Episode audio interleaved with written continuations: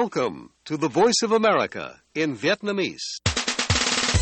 Direct from Washington, the voice of America, VOA. Đây là đài tiếng nói Hoa Kỳ VOA từ thủ đô Washington. Mời quý vị và các bạn đến với bản tin sáng giờ Việt Nam thứ tư ngày 22 tháng 2 năm 2023.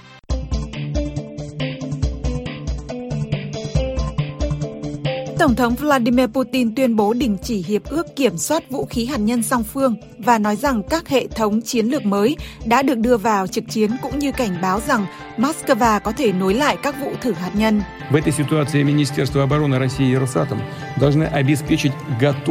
Những tin tức nổi bật khác về thế giới trong chương trình podcast này còn gồm có Mỹ tái khẳng định sự ủng hộ với đồng minh NATO sau một năm cuộc chiến xâm lược của Nga. Trung Quốc nói một số nước phải ngừng châm thêm dầu vào lửa trong xung đột Ukraine. Australia liên kết với các quốc gia khác đề nghị cấm vận động viên Nga và Belarus tham gia Olympic. Tổng thống Thái Anh Văn nói Đài Bắc sẽ tăng cường quan hệ quân sự với Mỹ. Mời quý vị và các bạn chờ nghe.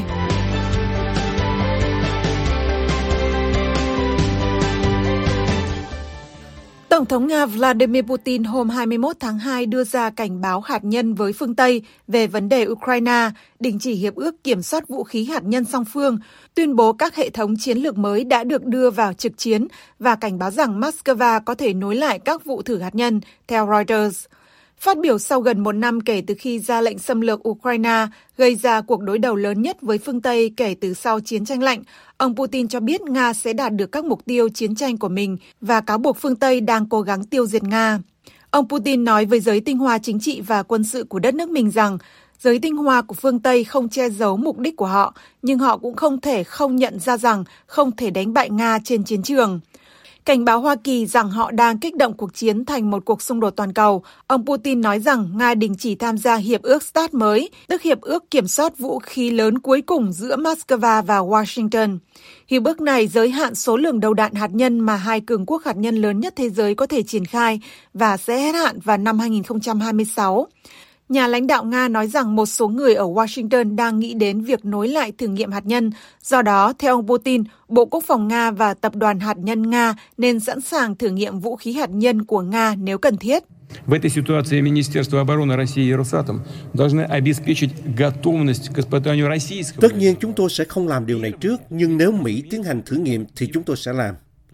Không ai nên ảo tưởng nguy hiểm rằng sự cân bằng chiến lược toàn cầu có thể bị phá hủy. Cách đây một tuần, tôi đã ký một sắc lệnh về việc đưa các hệ thống chiến lược mới trên mặt đất vào trực chiến. Họ cũng sẽ chúi mũi vào điều đó hay sao? Hiện chưa rõ hệ thống mặt đất nào đã được đưa vào trực chiến. Ông Putin cho biết Ukraine tìm cách tấn công một cơ sở sâu bên trong Nga, nơi một số máy bay ném bom hạt nhân của nước này đặt căn cứ, ám chỉ căn cứ không quân Engels.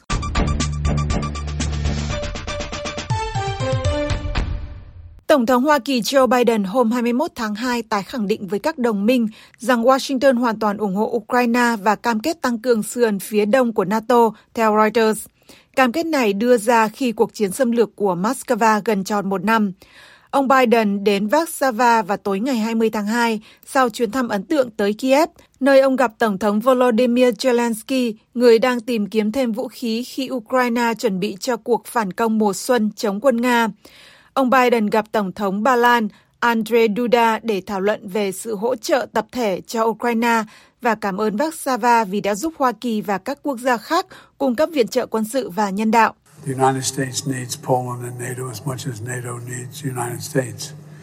Because there is no Hoa Kỳ cần Ba Lan và NATO cũng như NATO cần Hoa Kỳ, bởi vì không có cách nào khác là chúng tôi phải có an ninh ở châu Âu và trách nhiệm của chúng tôi vượt ra ngoài châu Âu.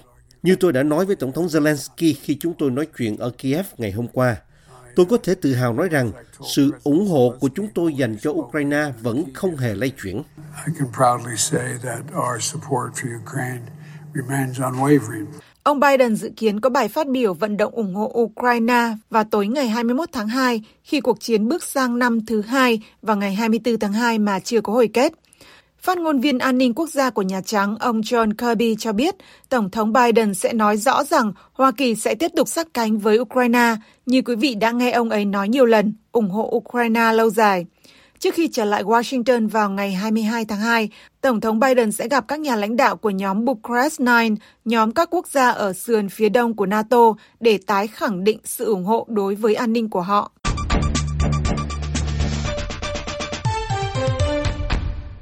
Chính phủ Australia hôm 21 tháng 2 cho biết họ đã liên kết với 34 quốc gia khác kêu gọi Ủy ban Olympic quốc tế IOC cấm các vận động viên Nga và Belarus tham gia các cuộc tranh tài của IOC, theo Reuters. Chính phủ Anh đưa ra tuyên bố chung vào ngày 20 tháng 2 thay mặt cho hơn 30 quốc gia có cùng chi hướng là nhóm các quốc gia mới đây đã tổ chức hội nghị thượng đỉnh có sự tham gia phát biểu về vấn đề này của Tổng thống Ukraine Volodymyr Zelensky. Australia là một bên ký kết hai tuyên bố về vấn đề này đã được 35 quốc gia có cùng chí hướng đồng ý vào năm ngoái, nhưng là quốc gia duy nhất trong số các quốc gia này không có đại diện trong cam kết mới hôm 20 tháng 2. Tuyên bố này được đưa ra tiếp theo sau đề xuất gần đây của IOC mở đường cho các vận động viên từ Nga và đồng minh Belarus thi đấu tại Thế vận hội Paris năm tới, với tư cách là vận động viên trung lập bất chấp chiến tranh đang diễn ra ở Ukraine. Trước đó hôm 10 tháng 2, Tổng thống Zelensky cũng kêu gọi không cho Nga tham gia vào Olympic tại hội nghị thượng đỉnh trực tuyến. If the Olympic sports were killings and missile strikes, Nếu các môn thể thao Olympic là giết người và tấn công bằng tên lửa thì bạn biết đội tuyển quốc gia nào sẽ chiếm vị trí đầu tiên. Và không quan trọng liệu đội tuyển quốc gia này có cờ chính thức, nhà nước, ba màu hay không. Những kẻ khủng bố Nga sử dụng các biểu tượng khác nhau. Russian terrorists use different symbolics. Tuyên bố chung của hơn 30 quốc gia đưa ra hôm 20 tháng 2 nói rằng chúng tôi rất lo ngại về việc các vận động viên Nga và Belarus tham gia Olympic trong tư cách trung lập khi họ được các quốc gia của họ tài trợ và hỗ trợ trực tiếp. Mối liên hệ và gắn kết chặt chẽ giữa các vận động viên Nga và quân đội Nga cũng là mối quan ngại. Ủy ban Olympic quốc tế cho biết họ sẽ xem xét các nghi vấn do các quốc gia đó nêu ra trong tuyên bố của họ, nhưng lặp lại quan điểm rằng các vấn đề nhân quyền đối với các vận động viên Nga và Belarus cần được giải quyết. Bộ trưởng Thể thao Nga Oleg Matysyn hôm 11 tháng 2 cho biết lời kêu gọi từ các quốc gia cấm các vận động viên Nga và Belarus tham dự Thế vận hội là sự can thiệp không thể chấp nhận được vào hoạt động của các cơ quan thể thao độc lập.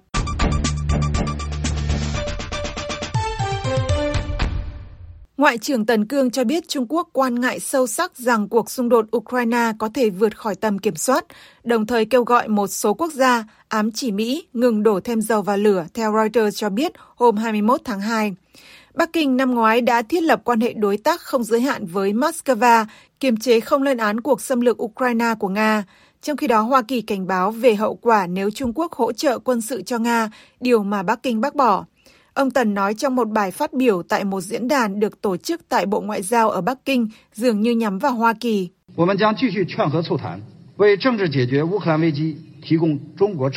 Trung Quốc vô cùng lo ngại rằng cuộc xung đột Ukraine sẽ tiếp tục leo thang hoặc thậm chí vượt khỏi tầm kiểm soát. Chúng tôi kêu gọi một số quốc gia ngay lập tức ngừng đổ thêm dầu vào lửa, ngừng đổ lỗi cho Trung Quốc ngừng thổi phồng vấn đề kiểu Ukraine hôm nay, Đài Loan ngày mai.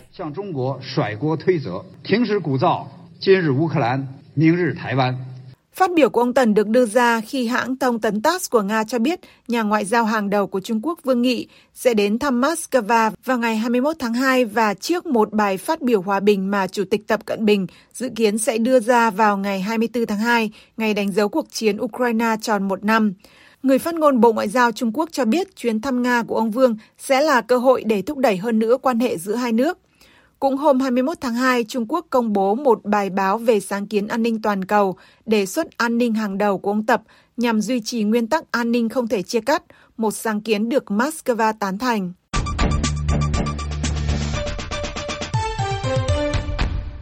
Tổng thống Đài Loan cho biết hòn đảo tự trị này sẽ tăng cường quan hệ quân sự với Hoa Kỳ. Tổng thống Thái Anh Văn hôm 21 tháng 2 phát biểu như trên trong cuộc gặp với các nhà lập pháp Hoa Kỳ đang đến thăm Đài Bắc. Ngoài các vấn đề an ninh, Đài Loan và Hoa Kỳ tiếp tục tăng cường trao đổi quân sự và trong tương lai, Đài Loan sẽ hợp tác tích cực hơn nữa với Hoa Kỳ và các đối tác dân chủ khác để đối mặt với những thách thức táo bạo như chủ nghĩa bành trướng độc tài, và biến đổi khí hậu. Bắc Kinh coi Đài Loan là một phần lãnh thổ của mình, mặc dù hòn đảo này đã tự trị kể từ khi kết thúc cuộc nội chiến ở Trung Quốc vào năm 1949. Trung Quốc nói sẽ kiểm soát hòn đảo này bằng mọi cách cần thiết, bao gồm cả việc tiếp quản quân sự. Trong thời gian qua, Trung Quốc thực hiện nhiều cuộc tập trận quân sự trên không và hải quân gần Đài Loan. Dân biểu Liên bang Hoa Kỳ Ro Khanna một thành viên của phái đoàn lưỡng đảng và là thành viên của một ủy ban đặc biệt mới được thành lập giám sát tình trạng cạnh tranh giữa Hoa Kỳ và Trung Quốc, nói với Tổng thống Thái Anh Văn rằng phái đoàn đang công du Đài Loan là để khẳng định các giá trị chung giữa Hoa Kỳ và Đài Loan, một cam kết dân chủ, cam kết tự do. Ngoài cuộc gặp với bà Thái và các nhà lập pháp Đài Loan, phái đoàn Hoa Kỳ đã gặp ông Morris Chang, người sáng lập công ty sản xuất chất bán dẫn Đài Loan, công ty bán dẫn theo hợp đồng lớn nhất thế giới.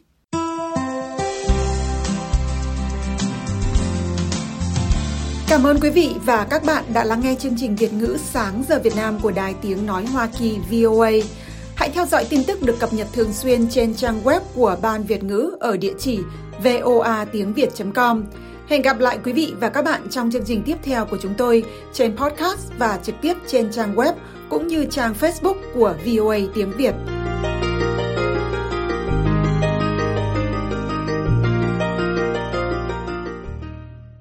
This program has come to you from the Voice of America, Washington.